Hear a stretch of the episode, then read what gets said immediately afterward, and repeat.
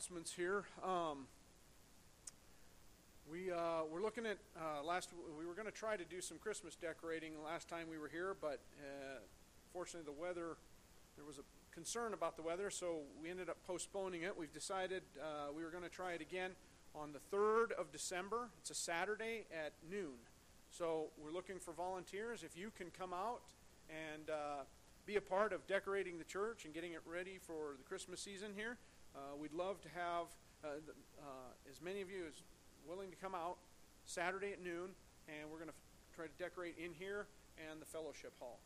So if you're available, uh, please uh, get a hold of Jackie. Um, you can call the church or call Jackie and let her know that you'd be willing to come out and help.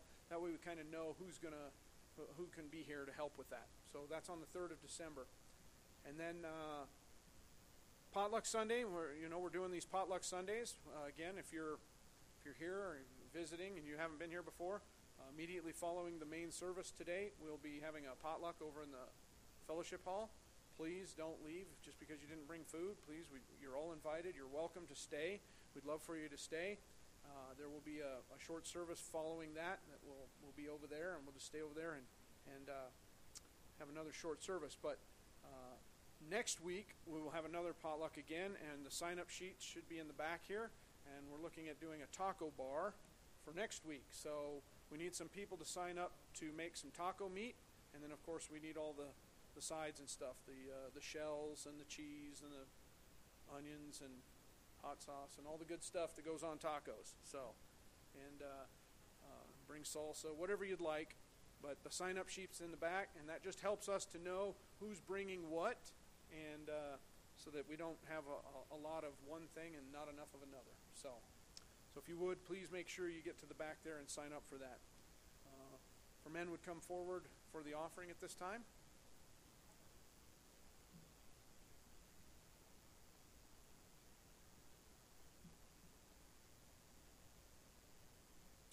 And Randy, if you'd pray for our offering this morning.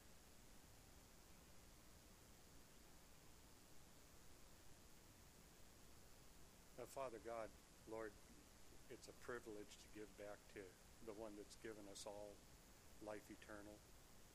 Lord, we just praise you for who you are, Lord. And, and Father, I pray for each and every person here. Lord, if there's one that know you're not a Savior, Lord, Father, don't let them go out the doors without receiving you. Lord, uh, I just pray for uh, the service, Lord, that you would uh, speak through Brother Jim, Lord, that uh, Father, that he would bring the words that come straight from you, and Lord, that they'd permeate our hearts, Lord, and that we'd go out of here different than we came in.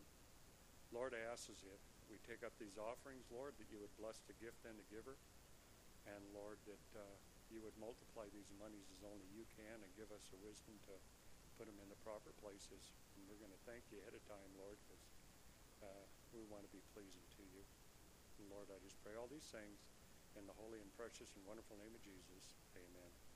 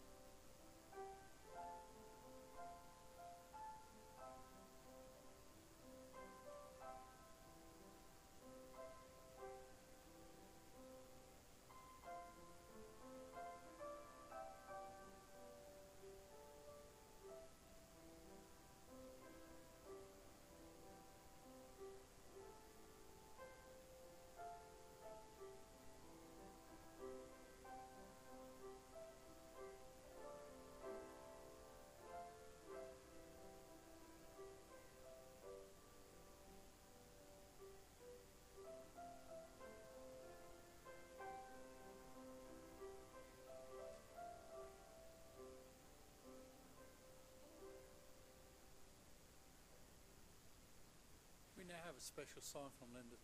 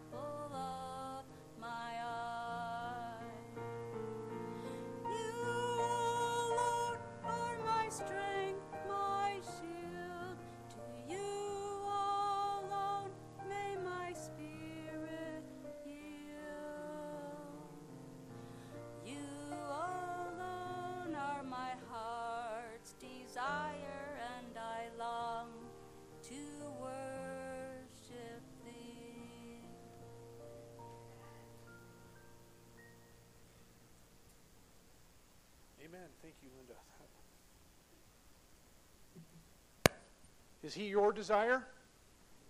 I would hope so. This morning, as we uh, come into his presence with thanksgiving, that's the title of the message this morning, um, we are going to be looking at Thanksgiving.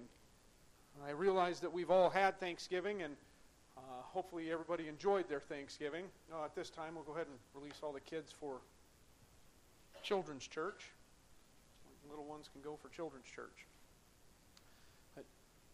Thanksgiving is a time of giving thanks and uh, spending time with family and eating lots of food, right? And I'm, I'm sure as many of us found ourselves in a, I, I know myself personally, I, I ate way too much uh, for Thanksgiving.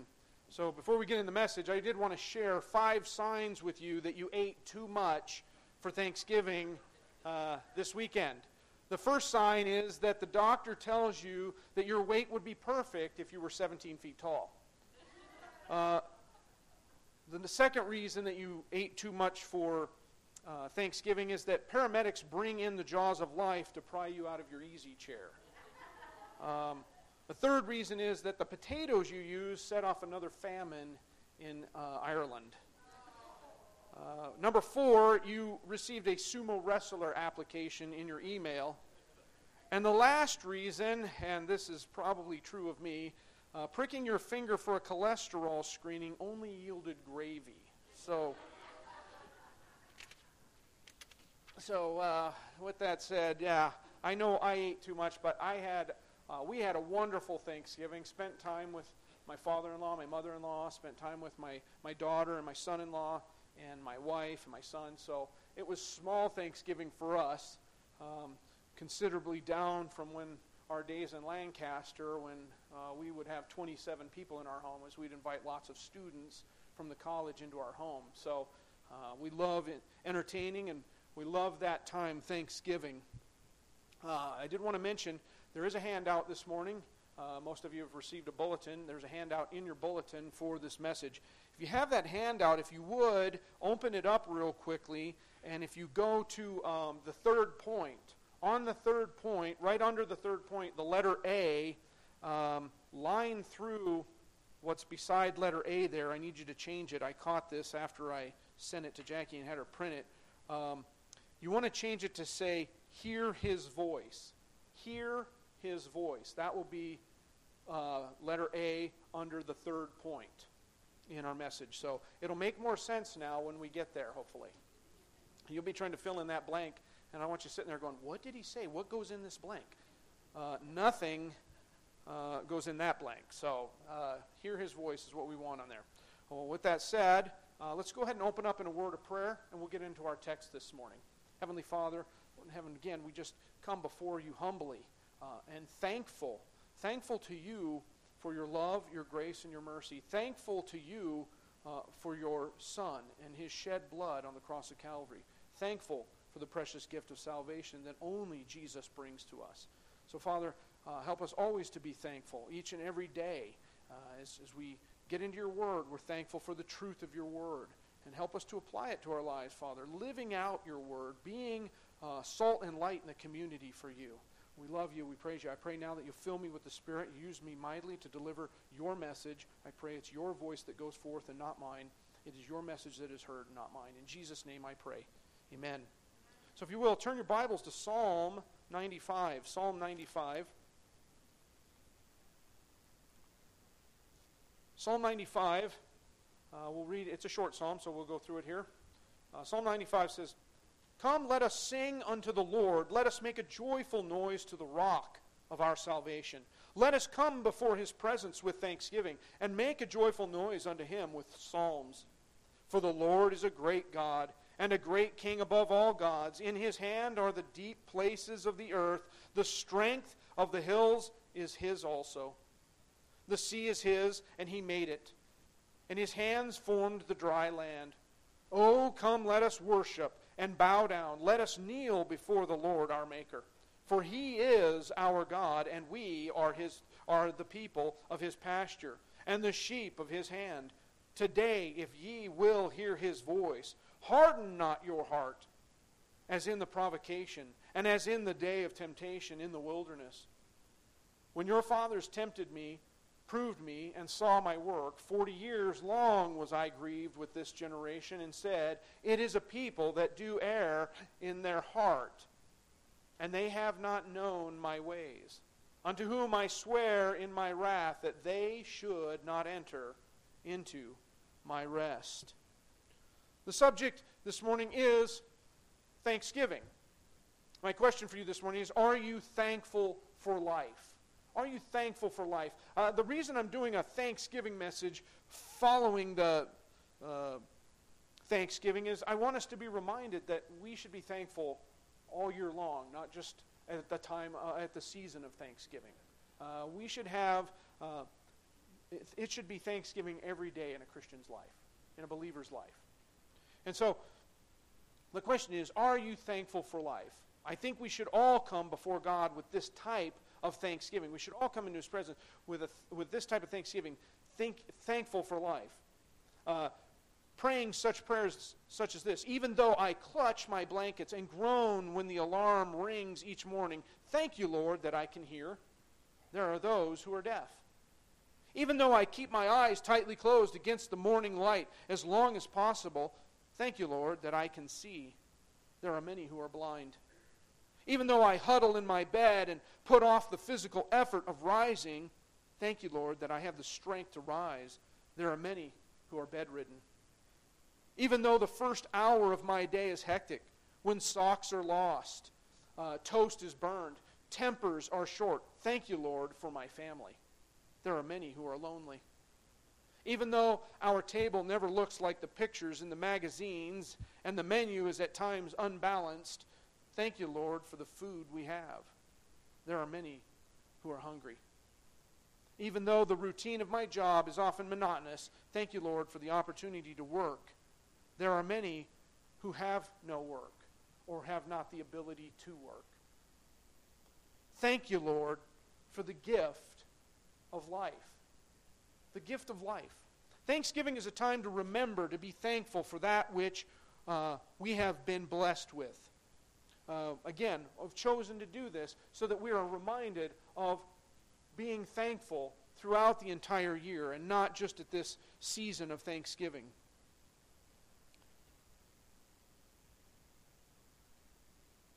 We need to be thankful in everything. We need to be thankful for the good times and the bad. We, we, we, often, it's easy to thank God when everything's going good. It's not so easy to be thankful to God when uh, times are difficult. Are you grateful for what the Lord has done for you? Are you content with where the Lord has you? Uh, one person once said, The foundation of gratitude is the expectation of nothing. The foundation of gratitude is the expectation of nothing. That's real uh, gratitude there. That's, that's showing contentment in what you have. 1 Timothy 6, 6, 9 goes on to add, But godliness with contentment is great gain. For we brought nothing into this world, and it is certain we can carry nothing out. And having food and raiment, let us be therewith content.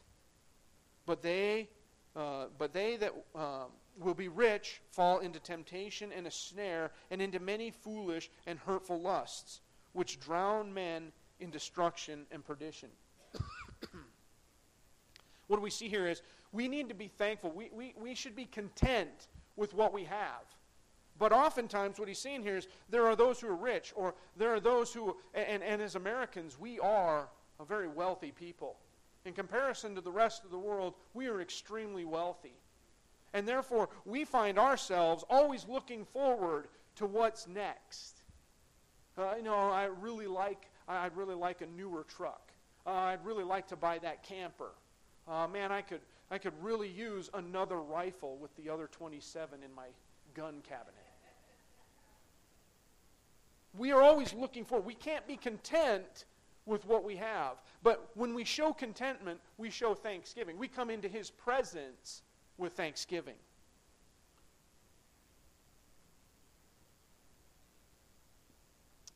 Another quote I wanted to share with you is uh, from Charles Haddon Spurgeon.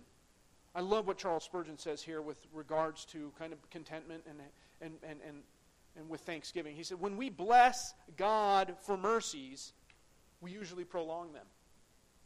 When we bless God for miseries, we usually end them. Praise is the honey of life, which a devout heart extracts from every bloom of providence and grace. See, Charles Spurgeon's pointing out, look, when we, when we give God the glory for the mercies in our, He'll prolong them in our life. And when we, when we go to God and praise Him for the difficult times, which is often hard to do, but if we go to them, we have a God who wants to end those. But oftentimes we find ourselves further and further, getting further from God in difficult times, trying to handle it in our own strength. And God's sitting there and says, Hey, cast all your cares upon me, for he careth for you. So, do you come before his presence with thanksgiving? That's our challenge this morning. That's our proposition. Do you come before his presence with thanksgiving? This morning I want to show you three important incentives that should keep believers coming before his presence with thanksgiving. The first incentive is the will of God. We see this in verses 1 and 2. Verses 1 and 2, the will of God.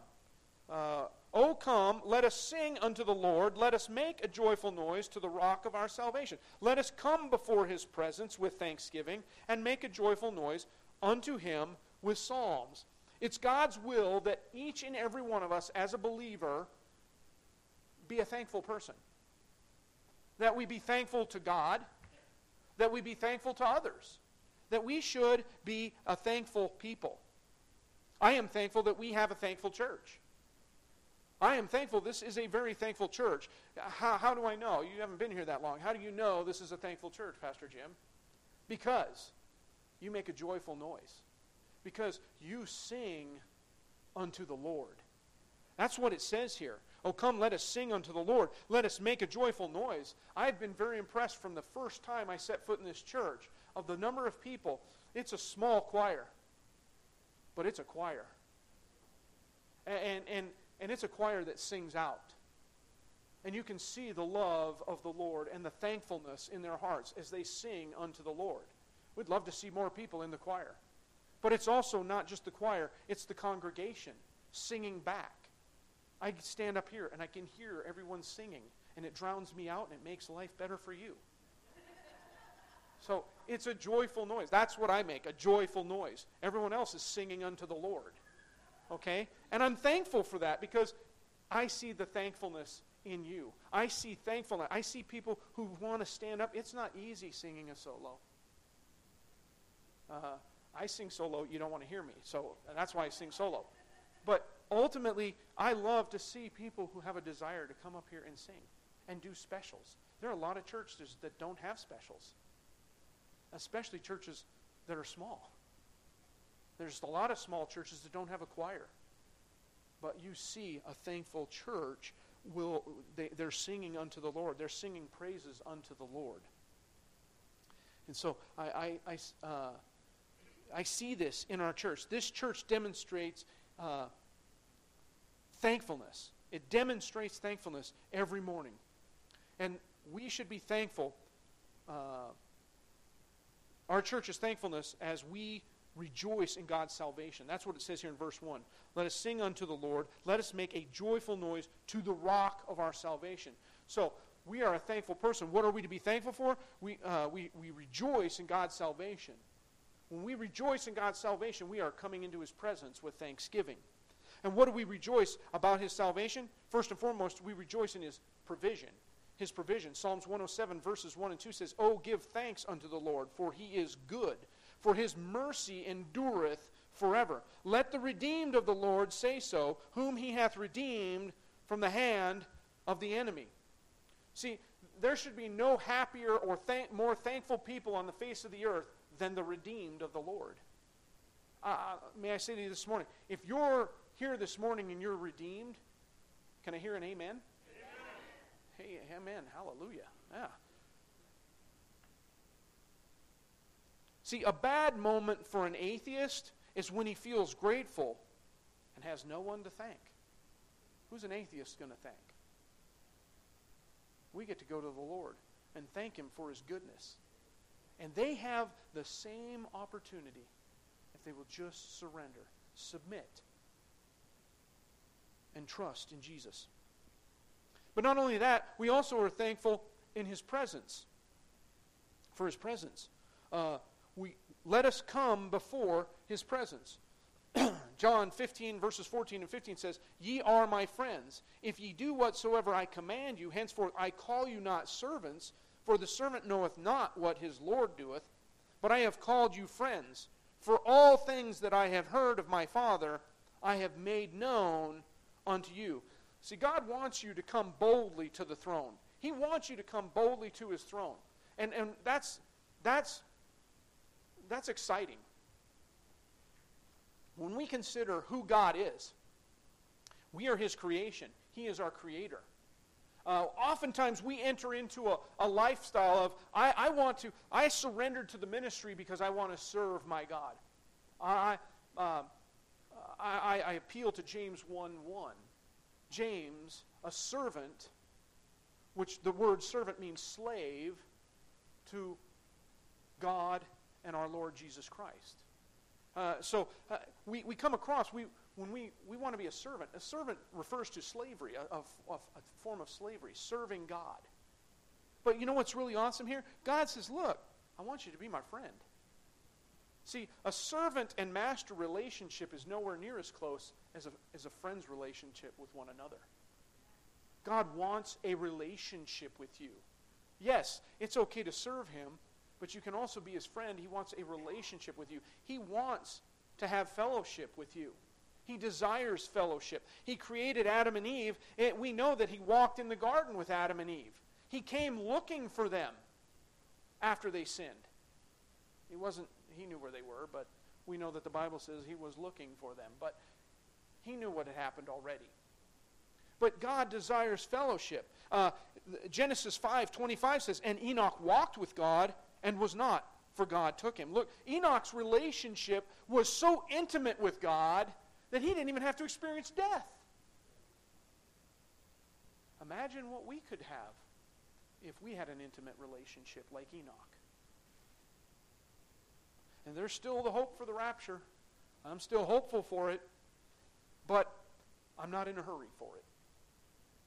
There are a lot of people outside these walls that need to know Jesus Christ before Jesus returns, before the rapture happens.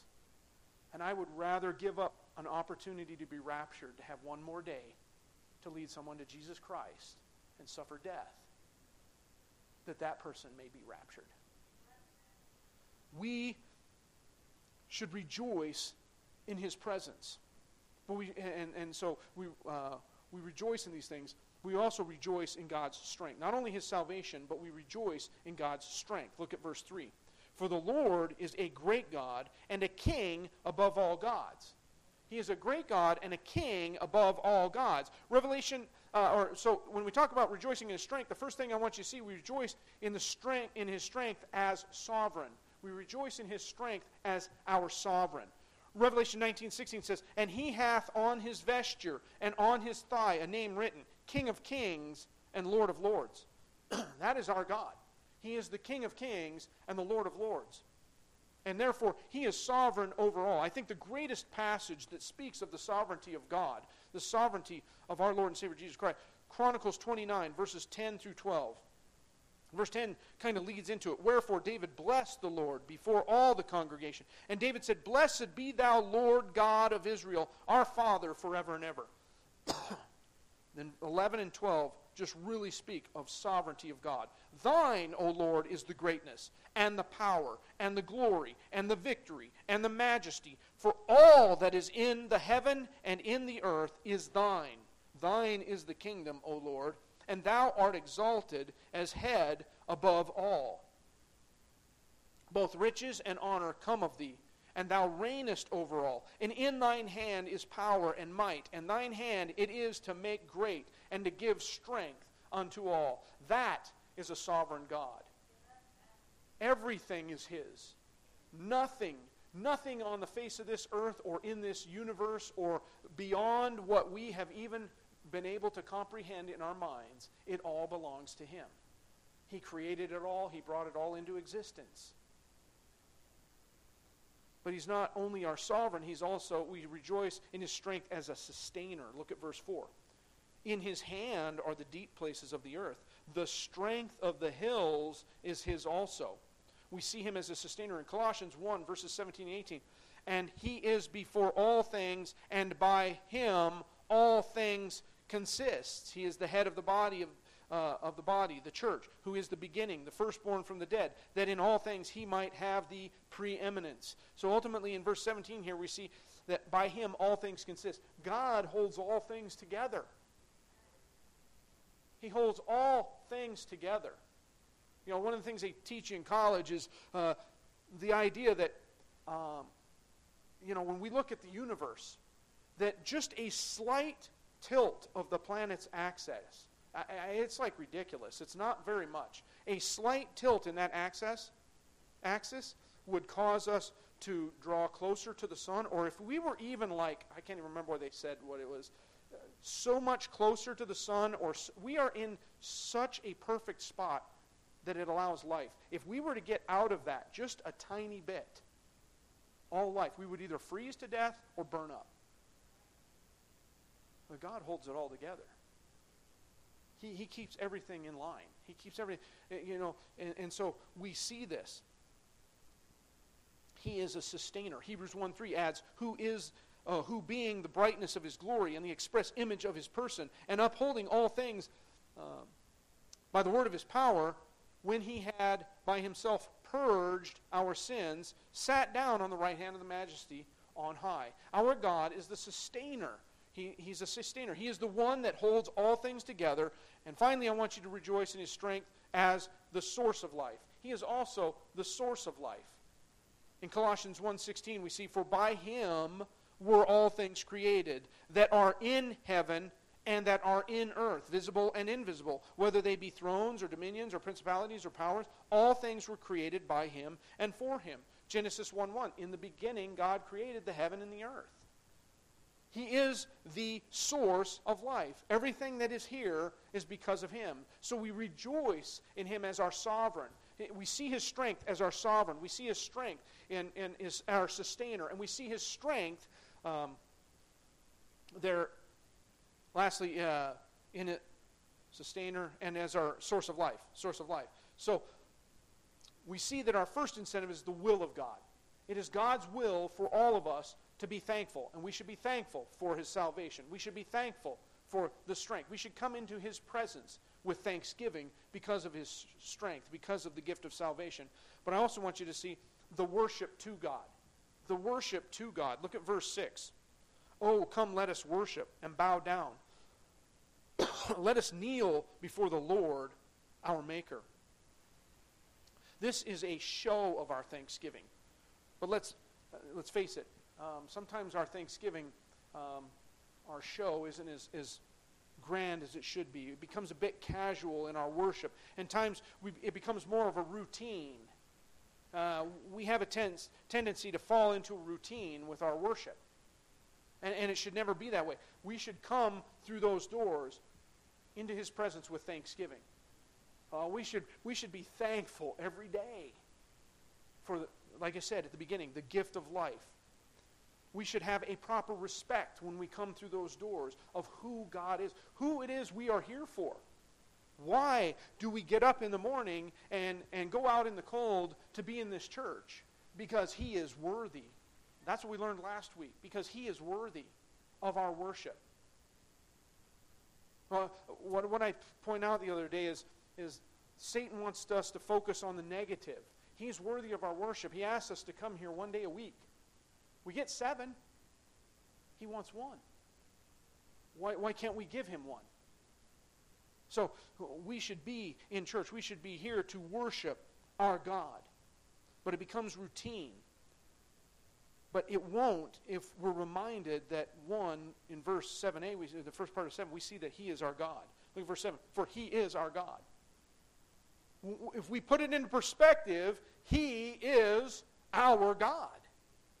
And we just talked about him as sovereign, as sustainer, and as the source of life.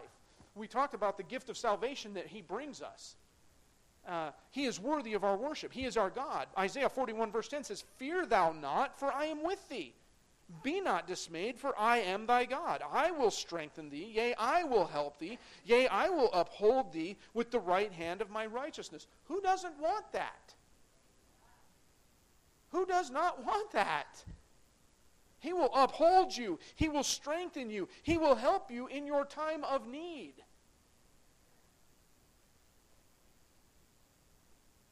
when we consider what he has done for us, what he wants to do for us, we should come before him in thanksgiving.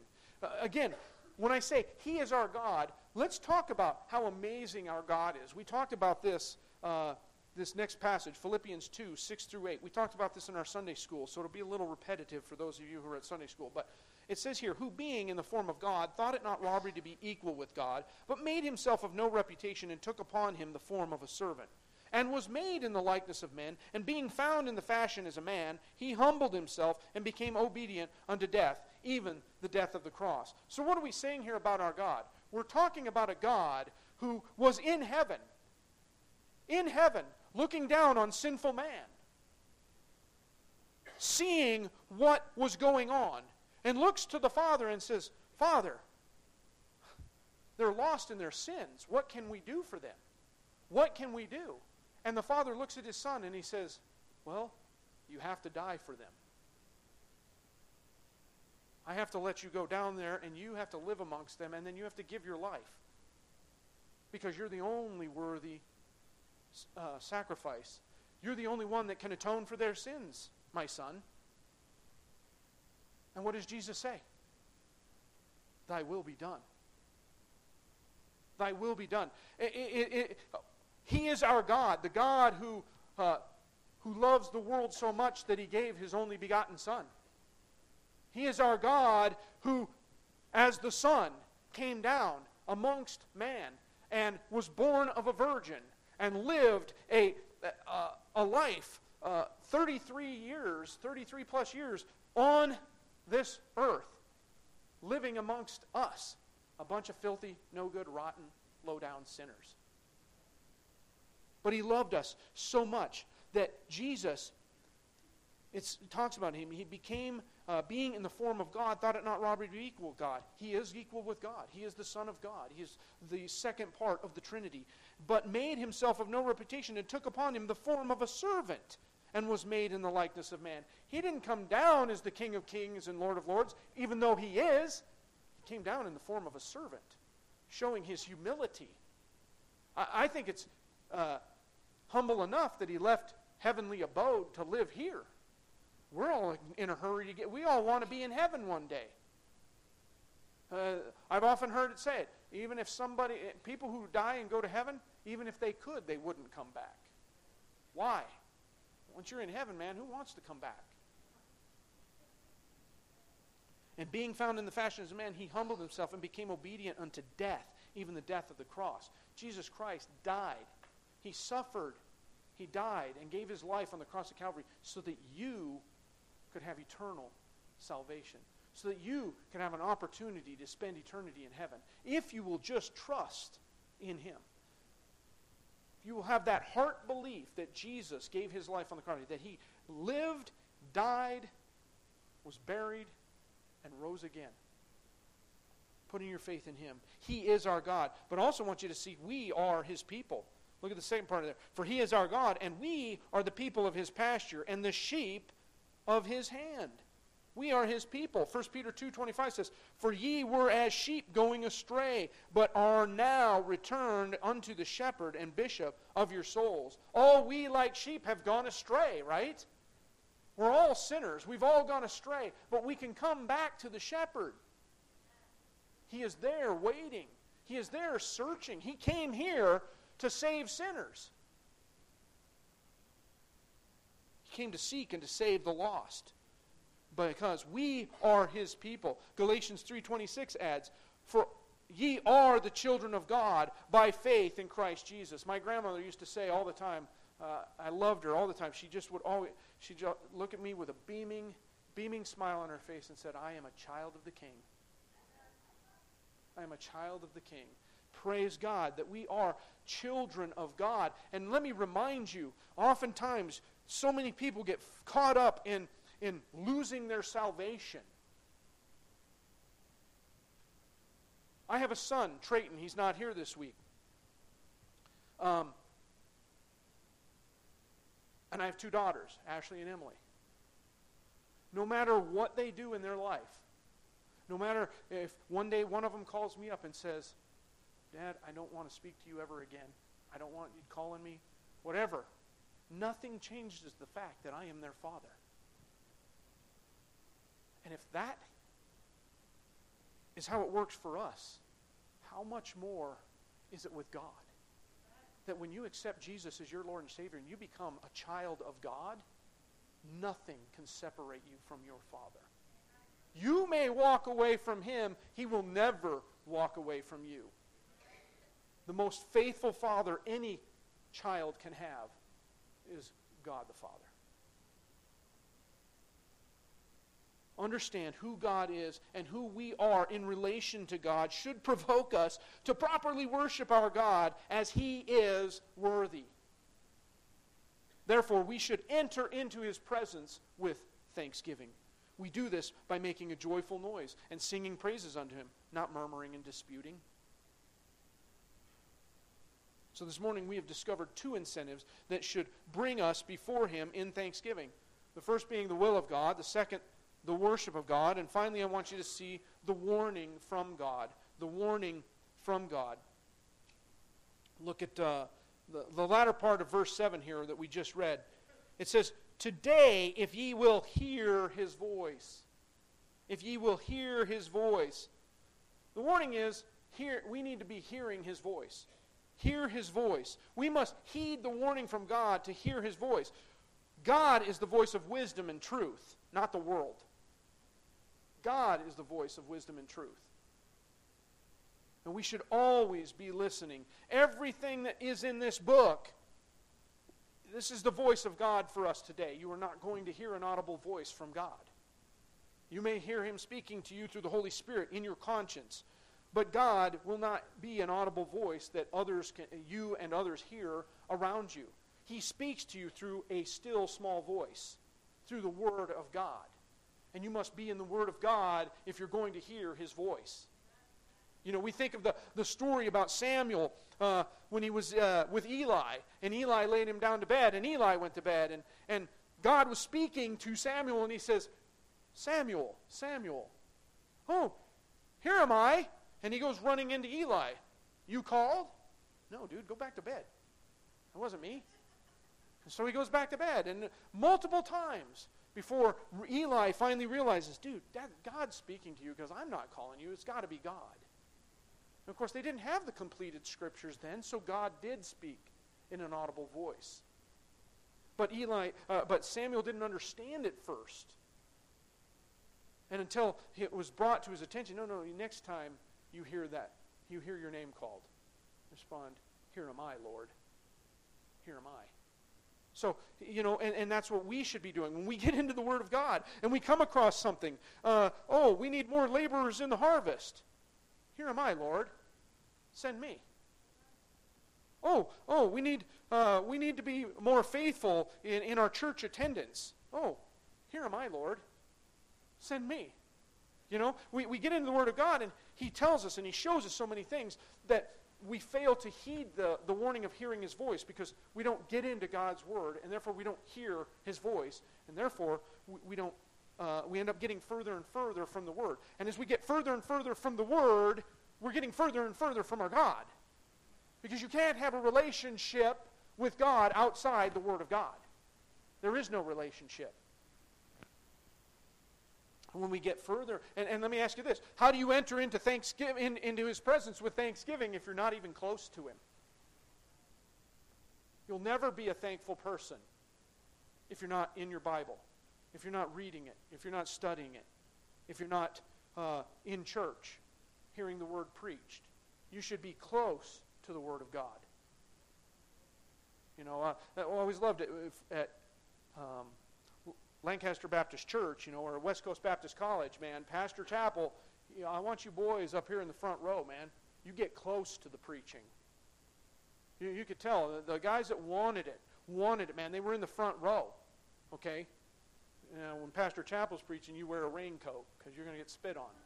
But it's, uh, you, you want to be close to the preaching. And that's what our desire should be getting close to the preaching, getting close to God through His Word, through the preaching of His Word. Uh, you know, and, and, you know, faith cometh by hearing, and hearing by the Word of God. Your faith will grow.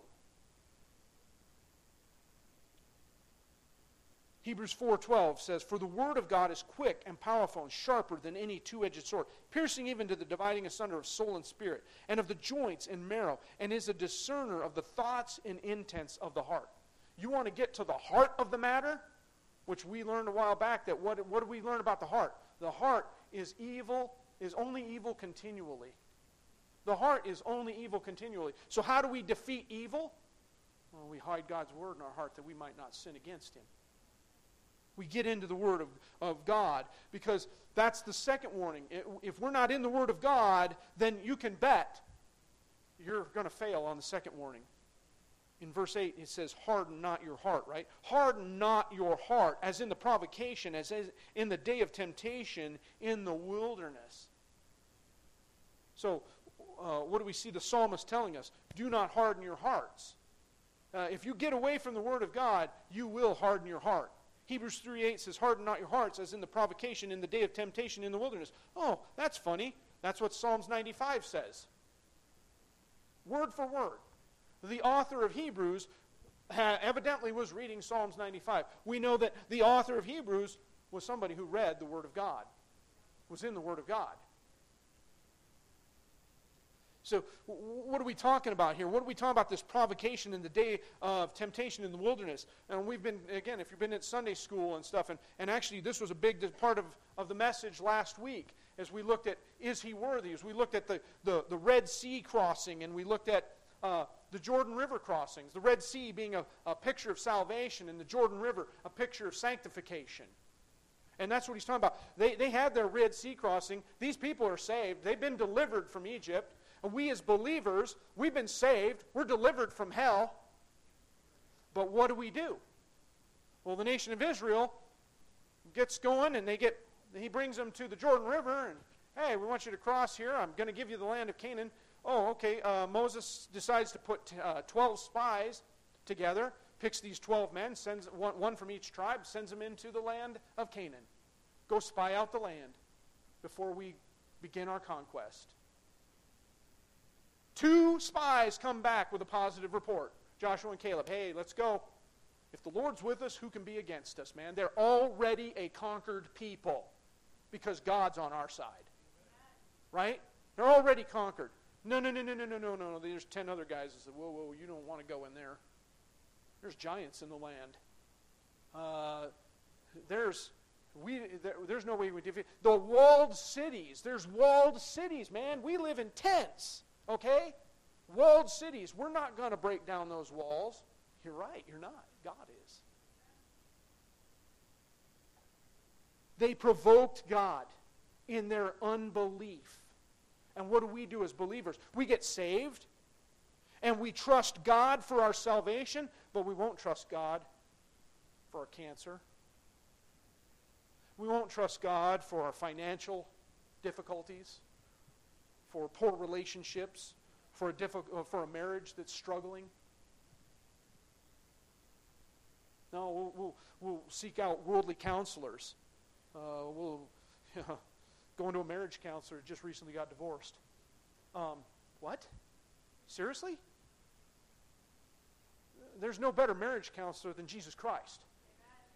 There's no better financial advisor than Jesus Christ. Um, and there's no better physician than Jesus Christ. So we need to be in the Word. We need to, uh, because if we're not, we're going to harden our hearts and we're going to provoke. God wants us to cross our Jordan River, He wants to bless us. But we don't get into the Word of God. We don't cross into the promised land that He's promised us, and we lose out on all the blessings that He has for us. What did the nation of Israel lose out on? They lost out on uh, grapes and, and, and fruits and they lost out on milk. You know, the, the land was flowing with milk and honey. Okay? They had all kind. Of, what did they do? They wandered in the wilderness and complained, "There's no water." So God gave them water out of a rock. But they complained, "We're starving to death. We want to go back to Egypt, where there's all the leeks and the and the onions, and we can eat to our heart's content." They, but we got to go back into slavery. And we as believers, we want to go back into the slavery of sin, and we want to hang out with the world instead of growing and becoming holy and drawing closer to God in our life and being the light of the world that He has called us to be.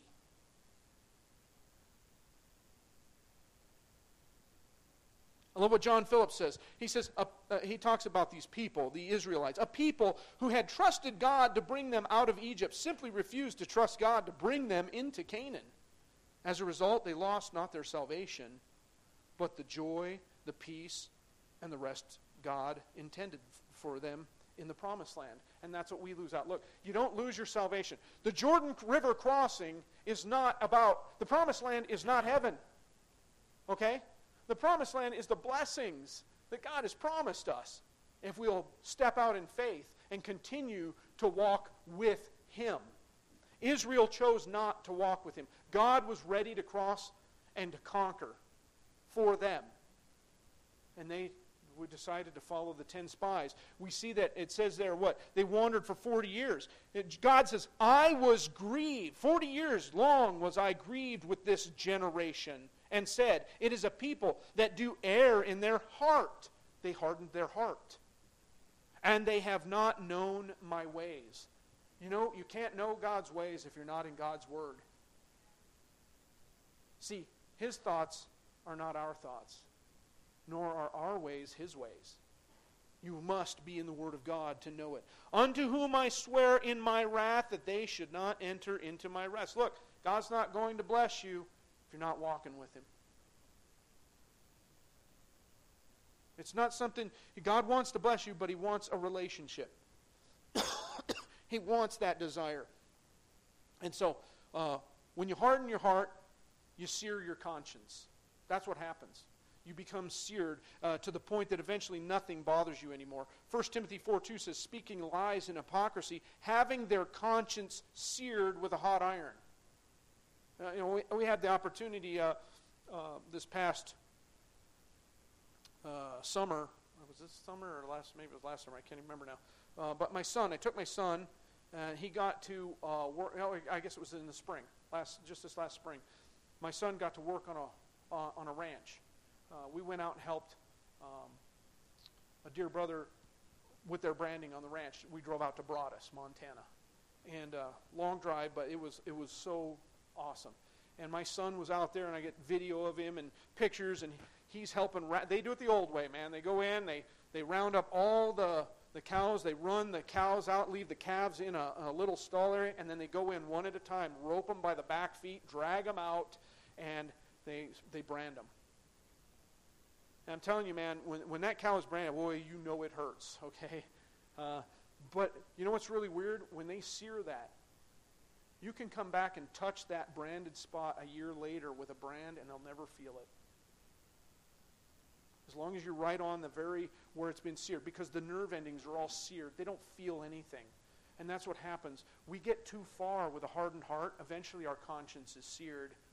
And it's near impossible. You know, God can do anything, but it's a lot harder to reach somebody with a seared heart, honestly. And we, we, so it's important that we don't get to that, this place. When this happens, we lose out on the peace and joy afforded us in the presence of our Lord. We are unable to enter into his rest. We are unable to show proper gratitude and respect to our Lord. Uh, one anonymous person once said, Gratitude is an offering precious in the sight of God, and it is one that the poorest of us can make, and be not poorer, but richer for having made it. Gratitude, being thankful, coming into his presence with thanksgiving. Do you come before his presence with thanksgiving? This morning we have seen three incentives that should bring all of us into God's presence with thanksgiving. We must be mindful that being thankful is the will of God.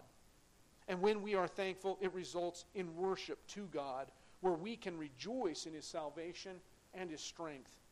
Finally, we have the incentive of the warnings from God. We need to hear His voice and be obedient to His leading and guiding in our lives. We also must not harden our hearts. How do we keep our hearts tender toward God? By staying in the Word. By staying in the Word. Hide His Word in your heart that you might not sin against him. When we allow these incentives to guide us, we will surely come into his presence with thanksgiving. If you're able to stand with every head bowed and every eye closed, I want to offer just a short moment of invitation.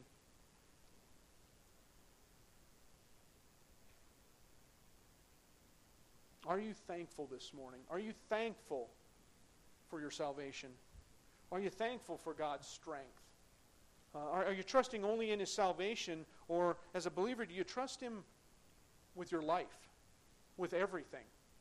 Uh, will you trust him with your finances, with your marriage, with your health, or whatever, whatever things that are trials you may be going through and difficulties?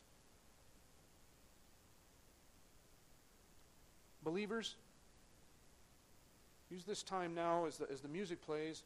Uh, just take this time to pray and, and to reflect on your thankfulness to Him as He is worthy. If, if you feel the Lord leading, uh, the Holy Spirit guiding, don't be afraid to come forward to an old fashioned altar